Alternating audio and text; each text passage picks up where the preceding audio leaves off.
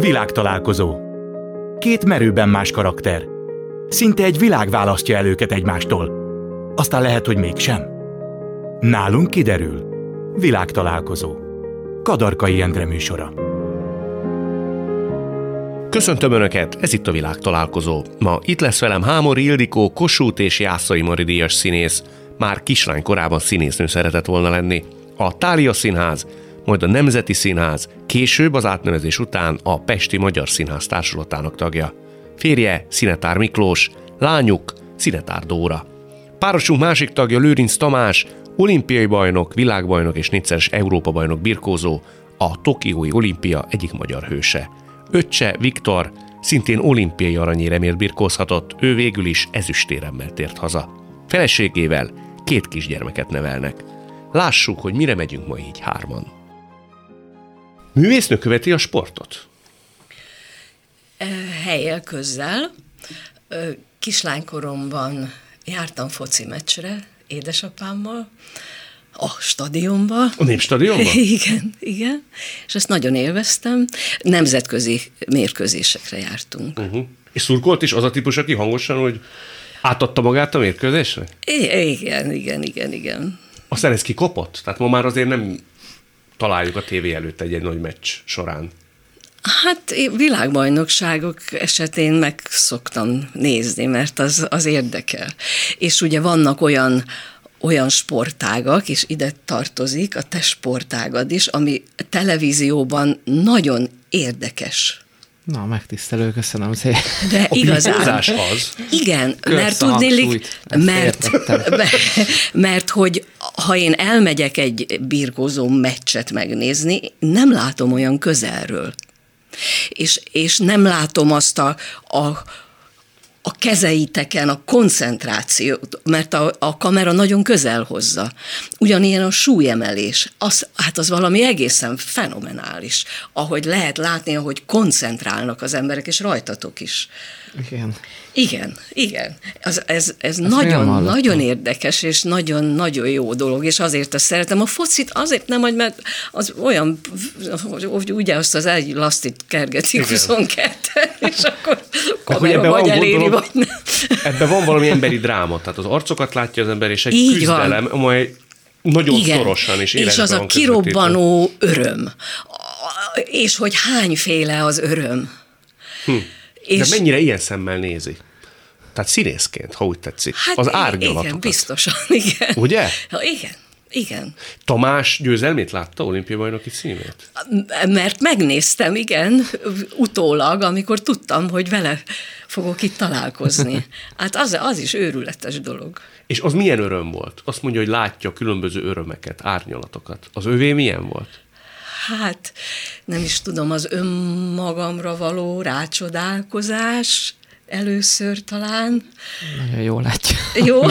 A dolgokat. és, és kellett egy idő, amíg felszabadultan elfogadtad ez, ezt a győzelmet és ezt az örömet. De hát mondd, ha nem így Talán volt. ez még mindig nem sikerült ez az elfogadás, De hát csak hogy mondjam, el. de, de tényleg hát nagyon-nagyon fogadd el. jól látja, hogy tehát megdöbbentő volt ott. El, első pillanatban én azt éreztem, hogy csak megvan egy, egy győztes meccs, és vagy nyertem egy, egy újabb verseny, de az, hogy mi, és hogy hol vagyok, és hogy És biztos ez? hogy biztos ez, igen, igen. Aztán igen. hát ugye a Mohai Bence közvetítette, és szerintem szenzációs lett, amikor visszanéztem, szóval nagyon, nagyon sok év munkája van neki, ebben nagyon-nagyon régóta dolgozunk együtt, közvetíti, bír, közvetíti a birkozást, ismer minket, ismeri a családunkat, és szerintem nagyon jól sikerült most ez a közvetítés, meg hát a végén ott az örömünkben, mikor ott majdnem össze-vissza törtük egymást az edzőstábbal, szerintem az is emlékezetesre sikerült, igen, úgyhogy, igen, igen. úgyhogy igen, egy emlékezetes dolog volt. Te mond, azt tudom, hogy te is és testvéred is sokat álmodoztatok erről. Mindenki álmodozik erről gyerekkorában, aki sportolónak készül. És egyszer készítettem egy interjút egy olimpiai bajnokkal, aki ugyanúgy gyerekkorában ezt végig álmodta, kockáról kockára. És kérdeztem tőle, hogy olyan-e. Tehát az a fajta eufória megvan-e, mint amit ő remélt 10-12 évesen. És ő azt mondta, hogy nem. Tehát ő nagy dolog, azt mondta, de azt hitte, hogy valami egészen földön, földön túli boldogság hasonlíthatatlan, és azt mondta, ez neki nem adatott meg. Még a dobogón se. Neked megadatott? Hát én, én tehát ezer millió szorosa, mint amit elképzeltem. Nekem. Miben? Miben más? Ebben az érzésben, meg, meg tehát az, hogy én ott állhattam a dobogó előtt, és igazából még a dobogóig eljutottunk, addig azért eltelt egy jó fél óra, és ott, ott nagyon sok minden átmegy az ember fején, de mikor ö, ott álltam a dobogó előtt, és, és felálltam, és mondták, hogy hogy olimpiai bajnok, és az én nevemet mondták. Én, én mm-hmm. ezt képzeltem el nagyon sokszor ö, az olimpia előtt, ami hogy, hogy, hogy ezt mondják rám, hogy olimpiai bajnok vagyok, és, és én állok fel a dobogóra, és megfogtam az érmet, hát azt az érzést, azt remélem soha életemben nem fogom elfelejteni, mert az, az, valami, az valami szenzációs volt, és nyilván én is nagyon sokszor elképzeltem, és álmodtam erről a dolog, dologról, de ezt tehát meg se közelíti az, mint ami, ami, ami meg ott, se közelíti? Meg se közelíti azt. El se, tehát nem tudtam azt el se képzelni, pedig aztán biztos, hogy sok, sokféle képpen szaladt át ez a fejemen az elmúlt ö, ö, években, de számomra meg se közelítette azt, mint amit ott tapasztaltam nézők nélkül, hozzáteszem. Szóval tehát vergeteges érzés volt, hogy, hogy ez így megadatott? Én gondolom, hogy, hogy ennek lelki mozgatói vannak, hogy egy felkészülés során ki tudja magáról egyáltalában elképzelni, hogy ő odáig eljuthat. Vagy hány, hány álmát tölti ezzel. Hát igen. Tehát, hogy az Ez ember... biztos, hogy, hogy, hogy nem mindegy, hogy, hogy, hogy hon, honnan dobbant erre, erre a helyzetre. Hát én, én csak gondolom, hogy Mondták ezt bajnokok, azt hiszem Kokó szokta ezt emlegetni Igen? a győzelme után, hogy ő tulajdonképpen úgy ment oda, hogy nem tudta elképzelni, hogy ez ne Igen. hangozzék el, hogy ő olimpiai bajnok. És az Igen. már egy olyan mentális fölény, szerintem egy ellenféllel szemben. Nem így Igen. van, Tamás? Hát nem tudom, én nem így mentem, pedig aztán, aztán világelsőként jutottam ki, és én voltam a világbajnok és az Európa bajnoki címvédő is, de valahogy hogy mégse, tehát számomra ez, ez annyira magasan volt ez a, ez a, ez a cím, hogy... Hogy elképzelhetetlen hogy volt, de, hogy de sokszor elképzeltem, de, de mégis olyan elképzelhetetlen. Igen. Szóval, szóval, hogy olyan, olyan nevek mellé, meg olyan emberek mellé került a nevem, akik, akik egész életemben példaképek voltak, és, és hát, hát mindig is felnéztem rájuk, és, és néha így hogy mondjam, meglátom a nevemet az övéké mellett, és egy kicsit így nem azt mondom, hogy rosszul érzem magam, hanem hogy biztos, hogy én ezt megérdemlem. Szóval, hogy nekem ez, tehát ilyen érdekes, de közben meg szenzációs érzés, hogy, hogy, hogy ott van, és ezt elmondhatom magamról, és azok közé, az emberek közé tartozok, de mégis még van bennem egy olyan, hogy, hogy, hogy ezt én megérdemlem, vagy... Mikor vagy... fogod elhinni? Nem tudom. nem tudom. Nem tudom még, hogy, hogy mikor, mikor fogom azt érezni, a hogy... A következő olimpiai címvédésnél. hát azt nem, nem hiszem, hogy az, az olyan lesz, de, de hát még idő kell nyilván. A művésznőnek volt ilyen pillanata a pályája során, vagy élete során? Tehát ez a fajta katartikus, semmilyen sem hasonlítható. Akár Most, pálya, akár magánélet. Tehát amire így emlékszik vissza, ez, ahogy Tamás esetelte.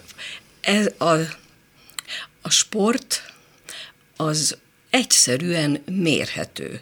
Centibe, kilóba, pontosságba, nagyon sok minden mérhető. Elérede, nem érede.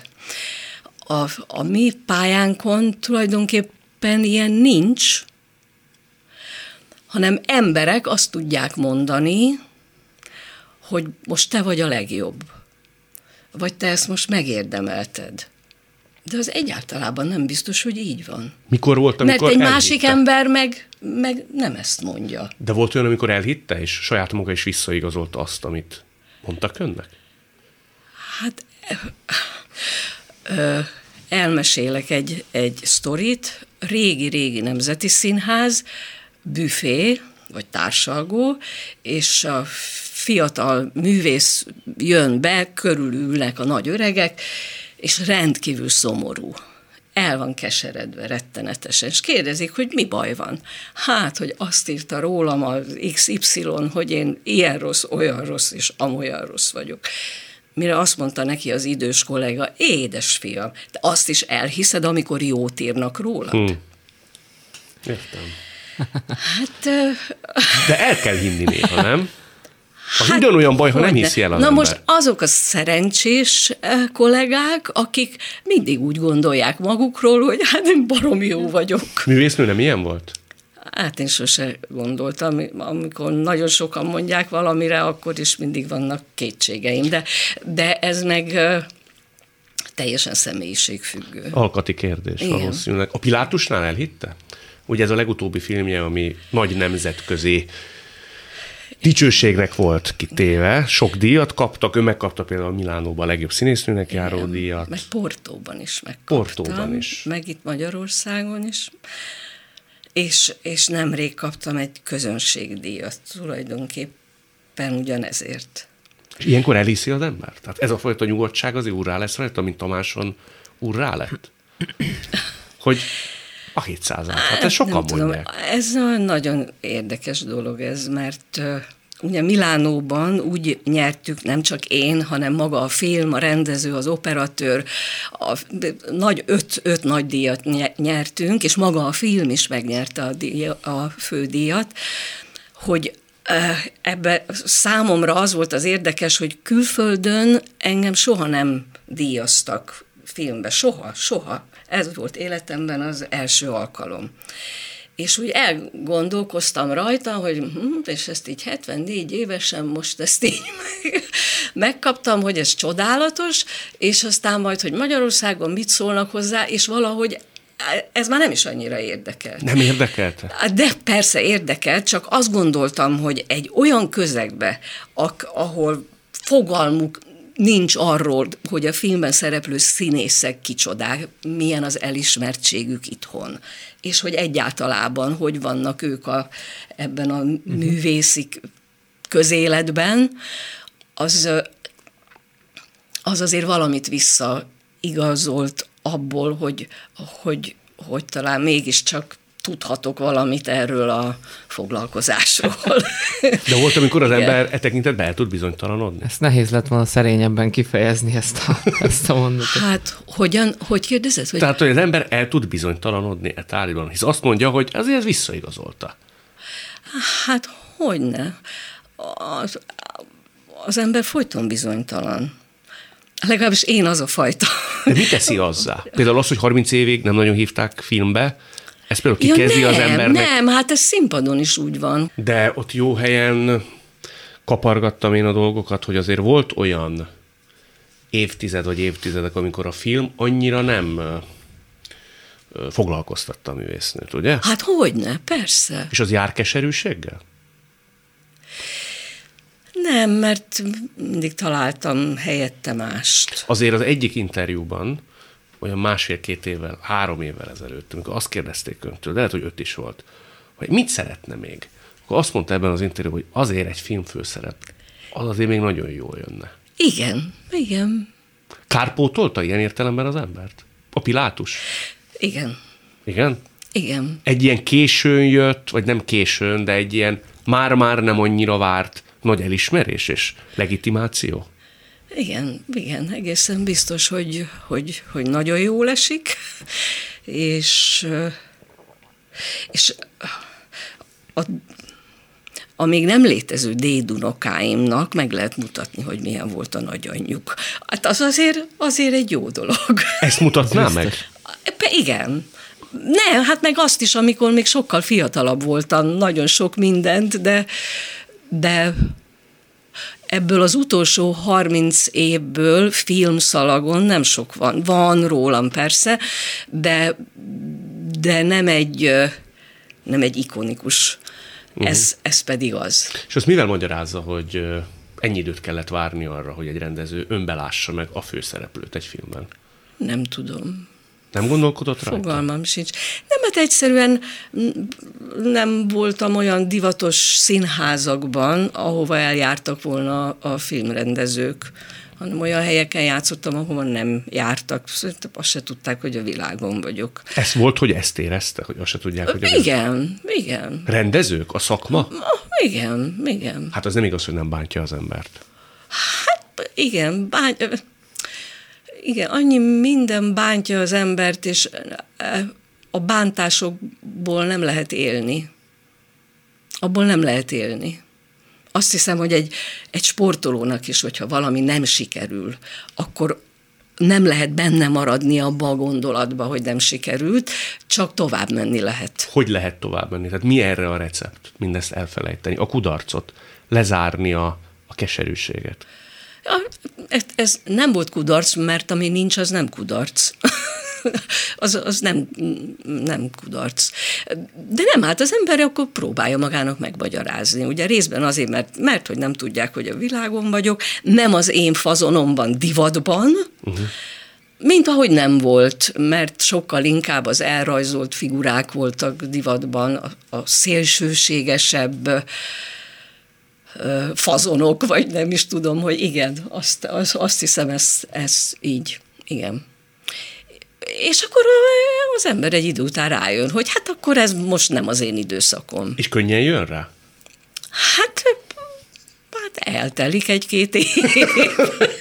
De van hát erre... igen, de az közben meg, hogyha az, a színházban jelen tud lenni az ember, és hát igenis ott jelen voltam, akkor akkor egyszerűen egy idő után egy várándítás kész. Ez a dolog, hogy mondjam, nincs olyan ember, akinek mindig minden összejön. Ezt, ezt én már rég föladtam, hogy én mindenben olyan baromi jó vagyok. Nem, nem kell mindenben jónak lenni. Nem baj, ha nincs is ott az ember, van helyette más. Ez biztos itt belül dől el, hogy, de szándékkérdés? Hogy akarom-e még egy kicsit sajnálni magamat, vagy mások által sajnáltatni akarom-e magam, akarom-e magam rosszul érezni, kapok-e tőle gyomorgörcsöt, fejfájást, kihullik-e a hajam, vagy inkább az egyik bútort áttolom a másik sarokba, mert ahhoz is nagyon sok fizikai erő kell. És ö, ö,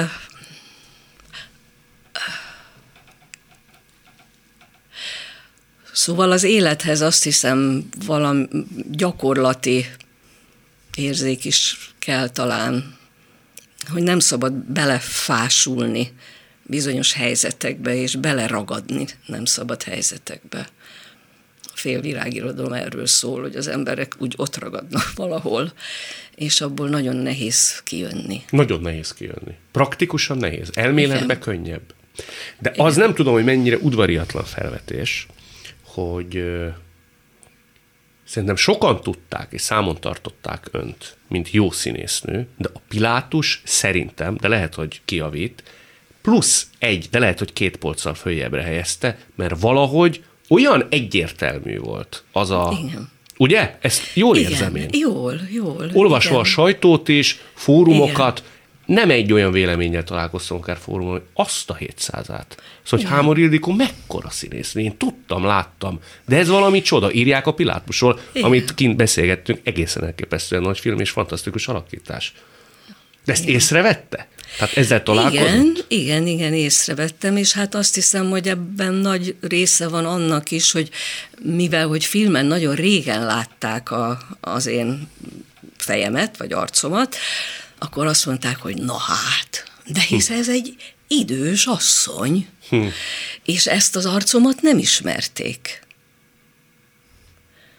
Csak azt a helyes, szép kislányt, vagy nőt, vagy, vagy és, és ezt nem ismerték, és akkor bizonyára erre rácsodálkoztak, és, és akkor valahogy így.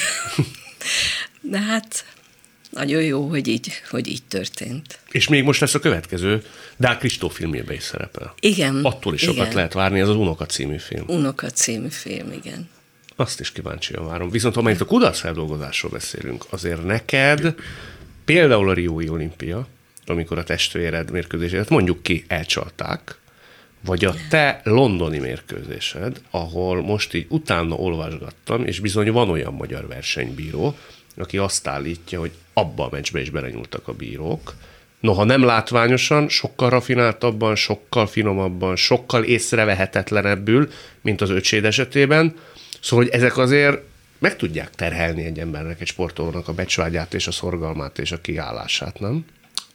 Hát igen, igazából egy élsportoló az, mire élsportolóvá válik, megtanulja a, a kudarcot kezelni.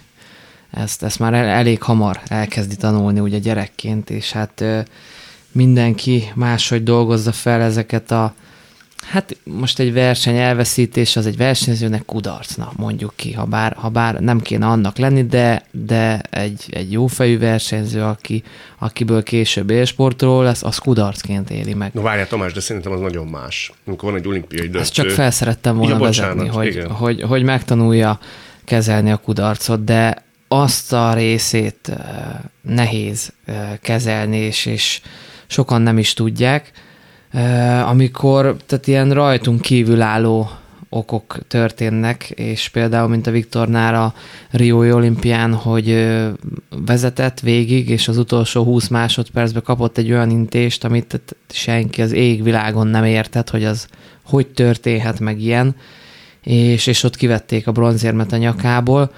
Hát én, én meg már akkor, már akkor is a pályafutáson vége felé jártam, úgyhogy Hát, de tényleg így van. Én mindig úgy képzeltem, hogy 30 éves koromban fogom abba hagyni a, az élsportot, és hát ott álltunk egy, egy nagy, nagy dolog, egy nagy tett előtt, és, és a Viktor a nagy részét megcsinálta, és, és mégse csinálta meg. Akkor te abba akartad hagyni? Abszolút. Én, én ott mindenben, mindenkiben nagyon-nagyon csalódott voltam, és hitevesztett, és, és rá se tudtam nézni a, a sportra, senkire. És, Képes és, is lettél volna abba hagyni? Hát ezt most így utólag nehéz megmondani, de nagyon határozott voltam ebből a szempontból, nagyon-nagyon mélyen érintett. Nem is az a része, hogy, hogy ott nem sikerült például nekem érmesnek lenni, vagy, vagy én ott egy meccsel kiestem.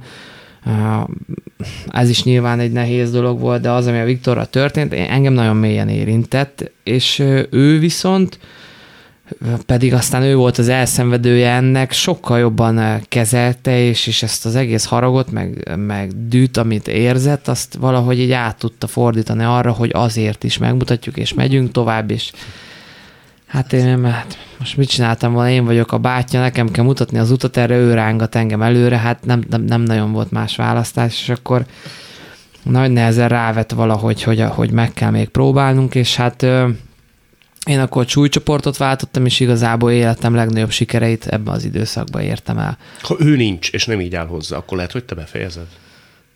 Hát azt ki tudja, de lehet, lehet. Hogyha ő is úgy gondolja, hogy abba a pillanatban, hogy ott én, és ugyanazt érezzük, akkor, akkor lehet, hogy máshogy alakult volna, de hát ugye sportban mindig mondják, hogy nincsen ha, úgyhogy ez esetben is hál' Istennek nincsen, hogy mi lett volna ha. De arra nem gondoltatok menet közben, de ez csak az én rossz gondolkodásom valószínűleg, hogyha történik egy ilyen bírói belenyúlás, ami teljesen esetleges és tőled független, akkor mi a biztosíték arra, hogy én folytatom, négy év múlva döntőbe jutok, és megint nem jön egy nem túl korrekt bíró, és megint elveszi tőlem? Hát erre nincsen biztosíték, de, de nyilván egy ember nem, nem így készül, nem ilyen felfogása nem ez jár a, a, a fejében, hanem, hanem ezt rendezi magába, ezt, ezt le kell tudni minél hamarabb félretenni, és, és csak előre nézni, bármennyire is nehéz, de, de ez jön magától, és, és bele feküdtünk a melóba, újabb célokat tűztünk ki magunk elé, és, és mentünk tovább, nem néztünk vissza. Nyilván sokszor eszünkbe jutott,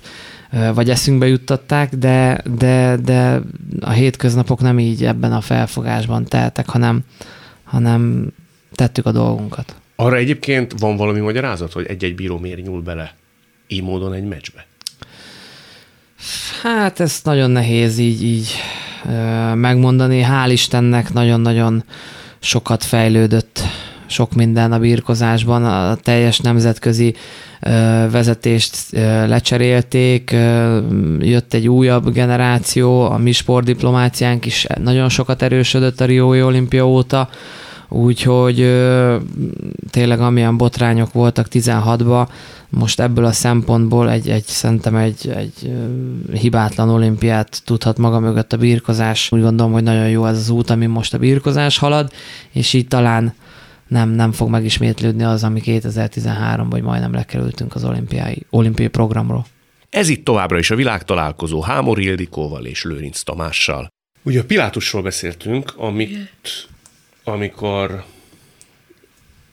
szóba jött egy-egy interjúban, úgy fogalmazta meg, hogy ez a film arról szól, hogy nem elég szeretni, uh-huh. hanem jól kell tudni szeretni. Igen. Ugye, ha van olyan, aki nem látta ezt a filmet, egy Szabó Magda regényéből készült film, egy bonyolult, kissé rideg, szeretett nélküli anyalánya viszony. Lehet, hogy a szeretet nélküli az erős kifejezés, de mondjuk, hogy a gyengétséget feltétlen nélkülözi. És az jutott eszembe, amikor ezt a nyilatkozatát olvastam, hogy hogy kell jól szeretni.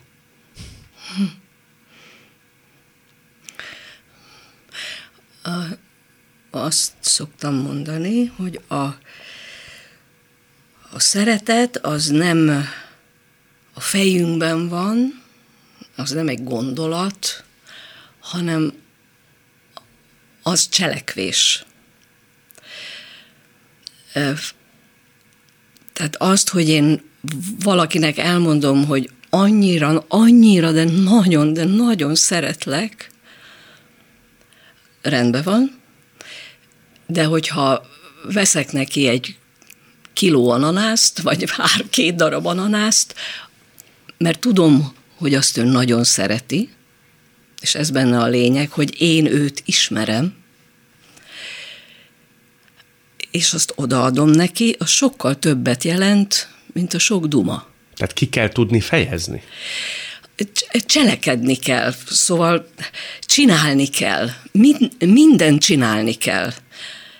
Fejben dől el, Sok minden. ahogy mondod, igen, de csinálni kell. Mert ha az ember nem csinálja, hiába döntögeti itt el, hogy most akkor én azt nagyon. Ön ezt tanulta, vagy ezt otthonról hozta? Ezt a fajta... Nem, ez egy tapasztalat. Ez egy tapasztalat? Igen. Ez egy tapasztalat, meg talán otthonról is hoztam. Én láttam, hogy a, hogy a szüleim mennyit, mennyit dolgoztak azért, hogy a, a bátyám és a bátyámnak és nekem mindent meg tudjanak adni, amit mi szerettünk volna, meg ők szerették volna, hogy úgy történjen. És ez minden normális családban szerintem így működik, és, és aki érzi azt valakiről, hogy, hogy mennyire szereti, az biztos, hogy, hogy cselekedeteken átérzi. Uh-huh. Önnek azért merem erről kérdezni, mert nyilatkozott róla, hogy az édesanyja esetében is egy ilyen hosszabb betegséget volt kénytelen végignézni. Igen. Kvázi leépülést. Igen. És illetve a nagymamája esetén ön ott volt, és végig elkísérte igen, igen. az út végéig. A, nagy, a nagymamám teljesen magánál volt, abszolút ott, ott nem volt leépülés. 95 éves volt, és egyszerűen úgy érezte, hogy, hogy el, elég volt. Uh-huh. Hogy elég volt és tulajdonképpen három nap alatt gyengült le annyira, hogy, hogy aztán meghalt, és tényleg a karomban halt meg. Az ön karjába halt meg? Igen. És én azt hiszem, hogy ez egy nagyon nagy adománya az életnek részemre, hogy ez, hogy ez így történt, és hogy ez megtörtént. Milyen értelemben? Mit tanul belőle az ember, hogy milyen felismerésekig jut? Hát, hogy tulajdonképpen mennyire egyszerű dolog meghalni. Pontosan ugyanolyan egyszerű, mint megszületni. Csak valahogy a, születést is, és a halált is eltartjuk magunktól. Ugye elmennek az, az asszonyok kórházba szülni, most már az apák ott lehetnek, meg néha meg is próbálják, még tetszik is neki. Ezt el tudom képzelni, hogy te ott voltál a két gyereket születésénél. Ott voltam mind a kettőnél, Ugye? csak nálunk császáros szülés volt, igen. és így nem, nem lehet. Nem volt, aha, aha, igen, igen, mert az műtét volt igen, tulajdonképpen, igen. igen. igen. Szóval a szülés is eltávolodott az emberektől. És ugye az irodalomból tudjuk, hogy amikor egy faluban meghalt egy ember, akkor azt otthon felravatalozták, elmentek oda az ismerősök, és rendesen elsiratták, jajgattak. És vannak népek, ahol ez most is megtörténik. És ez egy őrületesen jó dolog, mert kiadják a feszültséget magukból. De nem menekülnek el tőle. Tehát arra jött rá kis túlzásra, hogy nem kell tőle tartani, és valami megnyugvással járt mindez? Igen. Igen. Félelem nélküliséggel is járt? Igen, azt hiszem, igen. Én, hát nem tudom, hogy ilyet lehet-e mondani, mert még nem vagyok a közelében, de, vagy ki tudja, ugye, de én ettől nem félek. Emiatt? Mert ezt látta. Mert, mert hogy, hogy, hogy ez megtörtént a közelemben. A, a karomban történt ez. Megrázó nagyon, vagy annyira nem is, mint amennyire mi ezt adott esetben túl misztifikáljuk? Túl. Túl? Azt, igen, igen, mert hogyha ez, ez ennyire közel történik az emberhez, akkor az kapcsol be, hogy mit kell ilyenkor csinálni. És az én nagymamám sokszor elmondta nekem, hogy fiam, ha meghalok, akkor azt a ruhát add rám, és megmutatta, hogy melyiket. És hogy a rózsafűzért hogy tegyem a kezébe, és egyáltalán mindenféle tanácsokkal ellátott ezzel az eseménnyel kapcsolatban. És amikor ez megtörtént, akkor bennem elindult az, hogy mit, mit hagyott rám a nagymamám. Hm. És átöltöztettem abba a ruhába, amit ő kért. Praktikusan? Ja, abszolút. Uh-huh. Nem lehet másképpen, mert, mert egy halott ember teste nehéz. Az egészen más egy élő embert karban tartani, mint, mint, egy, mint egy halott embert. Ezt különben nem tudom, ezt valakitől egyszer majd megkérdezem, hogy ez hogy van. Hogy miért nehezebb egy Igen. nem élő ember? Igen. Igen, izom, azt... izomtónus miatt én úgy izomtónus. gondolom.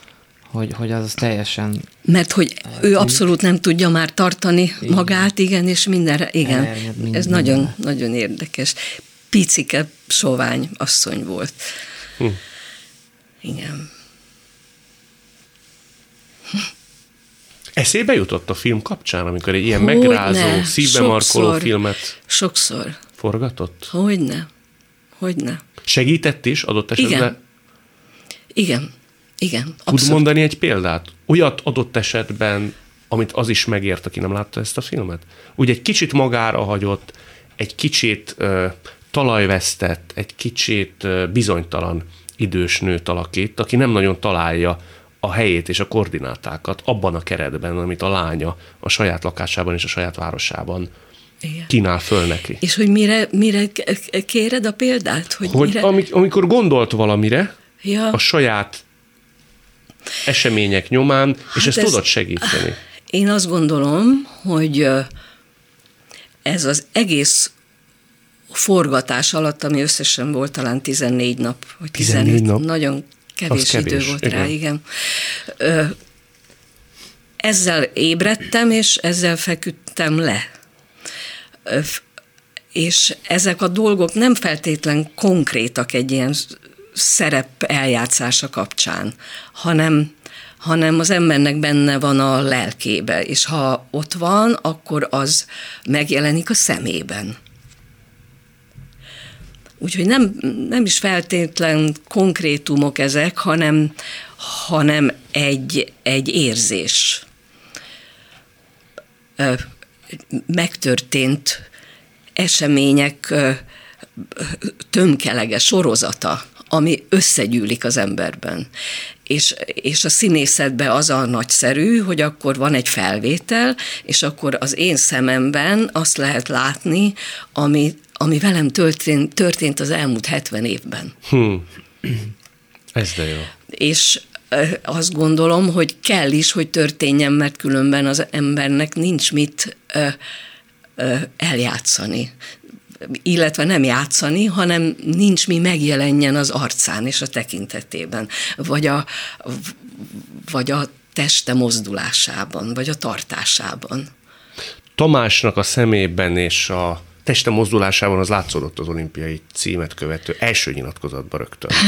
Hogy olyan szinten a gyerekeid, a feleséged és a szüleid jutottak eszedbe, hogy én szerintem nem nagyon volt olyan magyar olimpiai bajnoki cím utáni nyilatkozat, amit én ne láttam volna és ne hallottam volna, de ennyire markánsan, határozottan és érzelemgazdagon talán senki nem jött elő, hogy a családjára gondol ezekben a pillanatokban. Vagy nem mondták ki. Tehát esetedben nagyon határozottan jelen volt. Hát biztos, hogy mások is hasonlóan, hasonlóképpen gondolkoztak, csak nem tudom, valahogy, valahogy belőlem ez, ez szakadt ki, vagy ez, ez, ez, ez jutott először tényleg eszembe, mert hát a mi helyzetünk talán annyiból egy kicsit másmilyen, ha bár nem tudom mindenkinek a felkészülését hogy zajlik, de nálunk, mivel nagyon kevesen vagyunk viszonylag, ezért mi egész évben egy, együtt edzőtáborozunk, szóval az úgy néz ki, hogy egy 9-10 hónapot mi együtt edzőtáborozunk folyamatosan.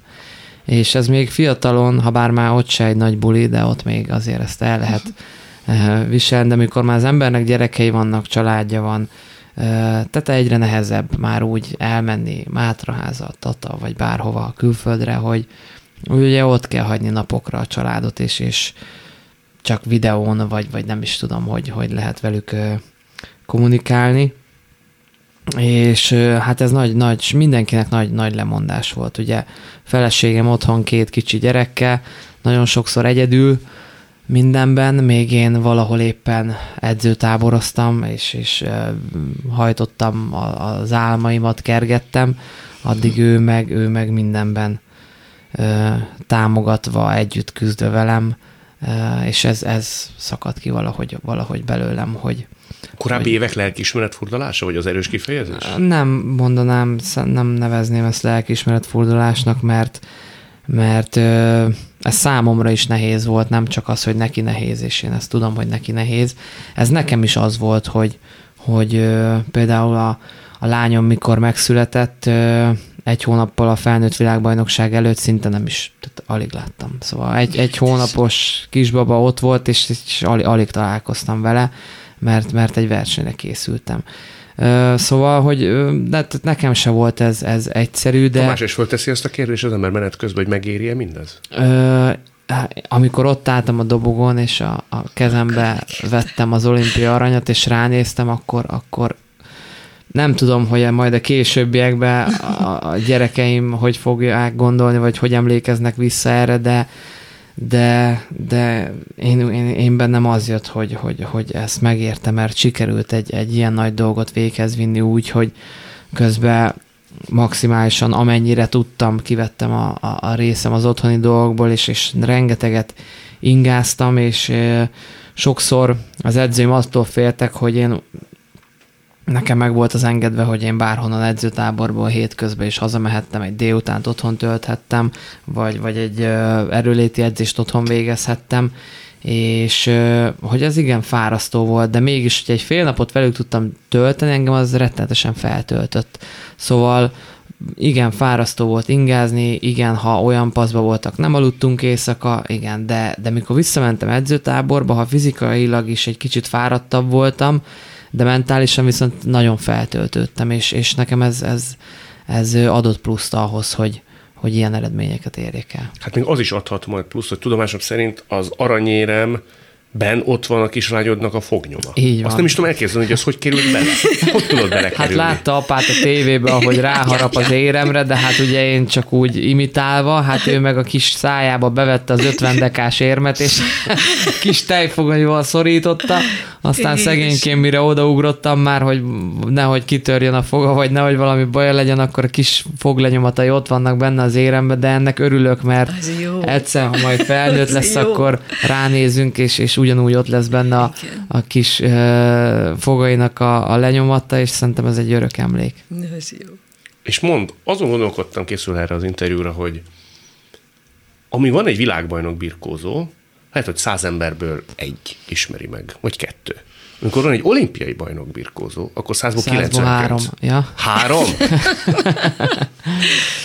nem háromnál azért talán több, de hát igen, igen, az hogy olimpiának ilyen, ilyen ereje van, igen. Ezt te észreveszed? Abszolút. Minden nap, hogy ez uh, megváltozott az élet? Ha nem is minden nap, de, de nyilván tehát két éve nyertem világbajnoki címet életemben először, és hát közel se volt ilyen, hogy mondjam, ilyen érdeklődés iránta, mint, mint az, hogy most, most olimpiai bajnok lettem, és, és nem jutott el annyi emberhez az, mint ez most.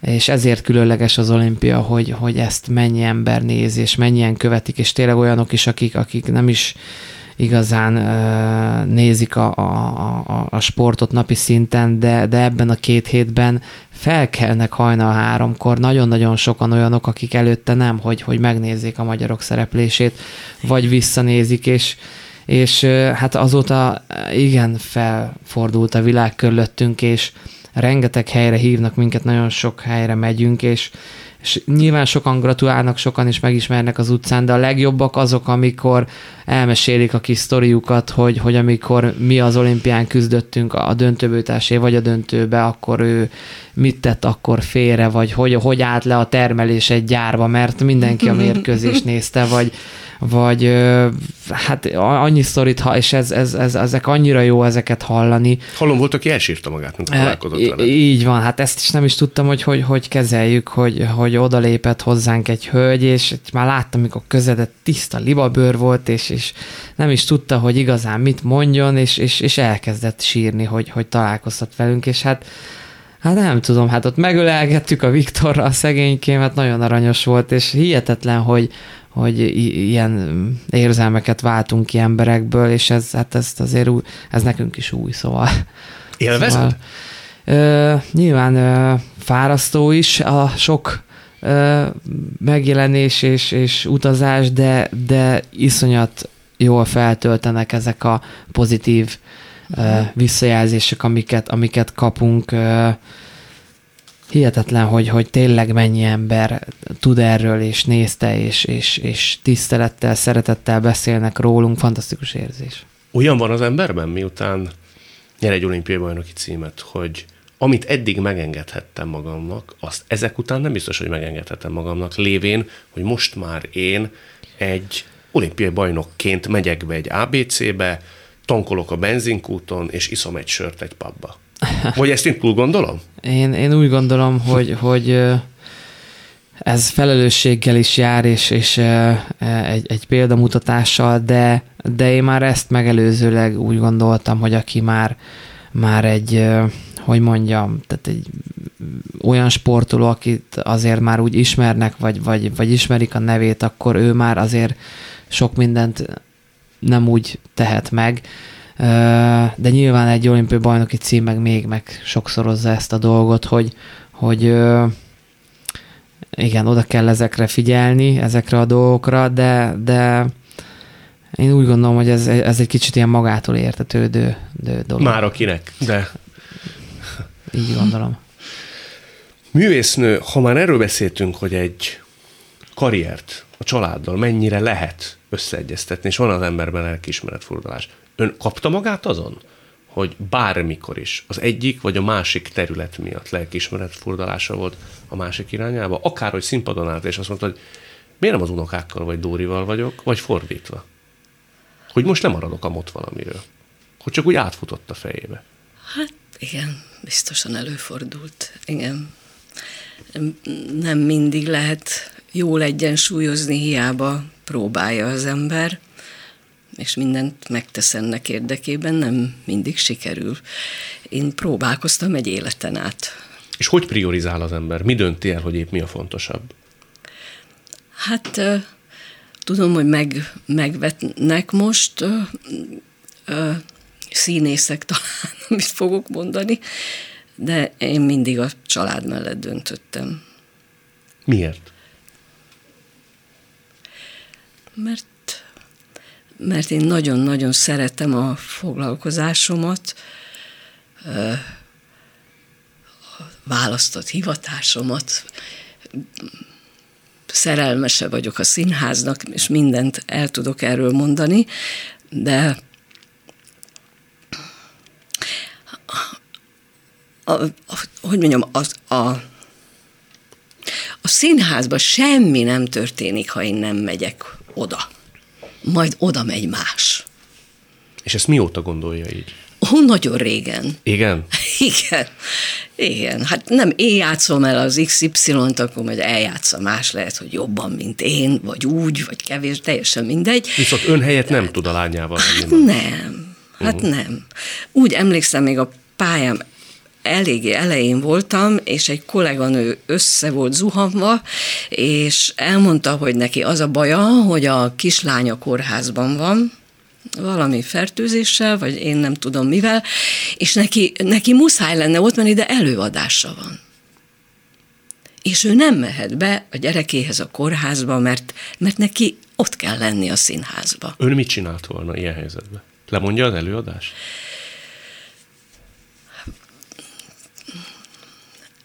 Próbáltam én ezeket a dolgokat valahogy úgy, hát így ezt előre persze nem lehet intézni, és nem lehet semmit sem elhatározni, de, de próbáltam nem ilyen helyzetbe kerülni. És többnyire gondolom sikerült is. Igen. Igen. Valahogy az élet úgy hozta. Ott fent biztos tudják, hogy én nekem muszáj ott lennem, ha ott kell lennem. A, a családba, bár, bárki mellett. Ha már említi fiatalabb időszakát, az igaz, hogy például sokáig azt gondolta, hogy nem szépek a lábai? Igen, mert, mert úgy gondoltam én, hogy olyan nagyon er, er, hogy, hogy is mondta édesanyám, Ildikének erősek a lábai. Igen. Ja, hogy ezt mondogattam? Csupa izom volt a lábam, bicikliztem, kajakoztam, minden fiús dolgot csináltam különben, és hát csupa, csupa izom voltam, és akkor divatba jött a miniszoknya amikor főiskolás voltam, és ekkor kis szoknyácskákba jártunk, és, és akkor tudom, egy beszédórán felmentem verset mondani, és elkezdtem húzkodni a, a, a szoknyámat. Leplezendő a lábakat. Igen, igen, és akkor ide tettem, meg oda tettem, és Nádasdé tanár úr, ő volt a rektor, nagyon neves és hírneves színházi op- opera rendező volt, és pedagógus, és azt mondta, hogy mit csinálsz, mit rakosgatod a lábad? Ezt mondom, jaj, hát talán nem, nem, nem jó a lábam. És te hülye vagy, neked gyönyörű lábad van. Ezt mondta, és a dolognak az a lényege, hogy elhittem neki. És azt tudja, hogy mert miért? ő, mert ő mondta. No, mert ő mondta.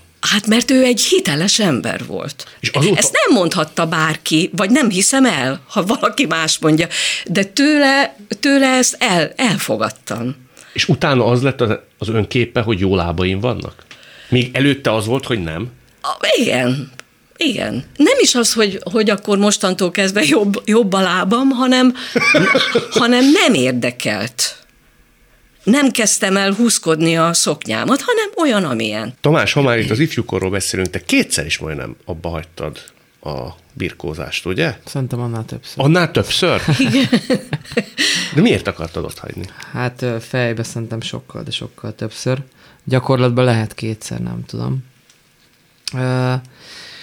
Hát igazából fiatal korba egyszer emlékszem, hogy egy húzamosabb időre, nem tudom, pár hónapra abba hagytam, mert Cegléden, ugye Cegléden születtem, ott is kezdtem elbírkozni, és hát ott ketté vált az egyesület, két klub lett, az egyik edzőm átment, a másik maradt, húzavona, hova menjek, hol maradjak, kitett értem többet, ki kevesebbet, és ekkor voltam tíz éves körülbelül, és hát mondtam, hogy akkor jó, én nem fogok senkivel se harcolni, meg bizonygatni másoknak, és akkor így abba hagytam.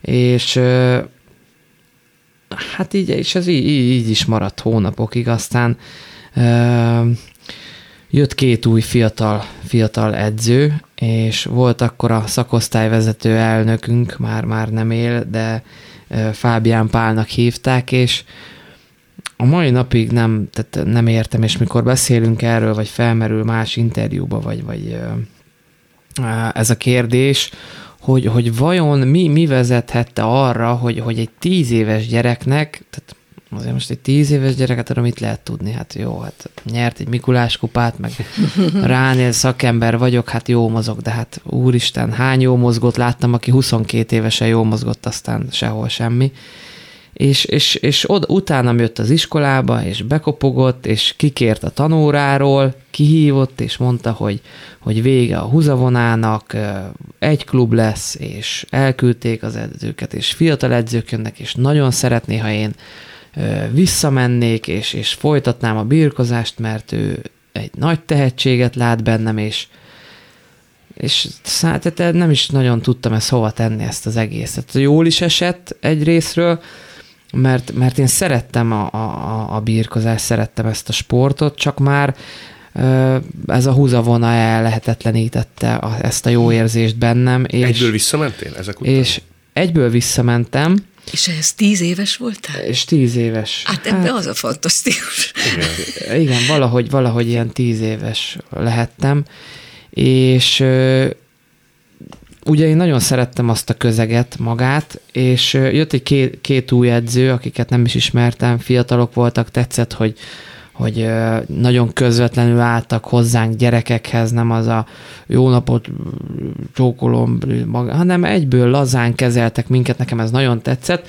Aztán az első edzésen történt egy óriási nagy dolog, leszakította valaki a gombot a farmeremről, és én ezt rettenetes nehezen éltem meg, és hogy úristen, ilyen bandát én ide soha többet vissza nem jövök, és óriási botrányt csináltam ebből.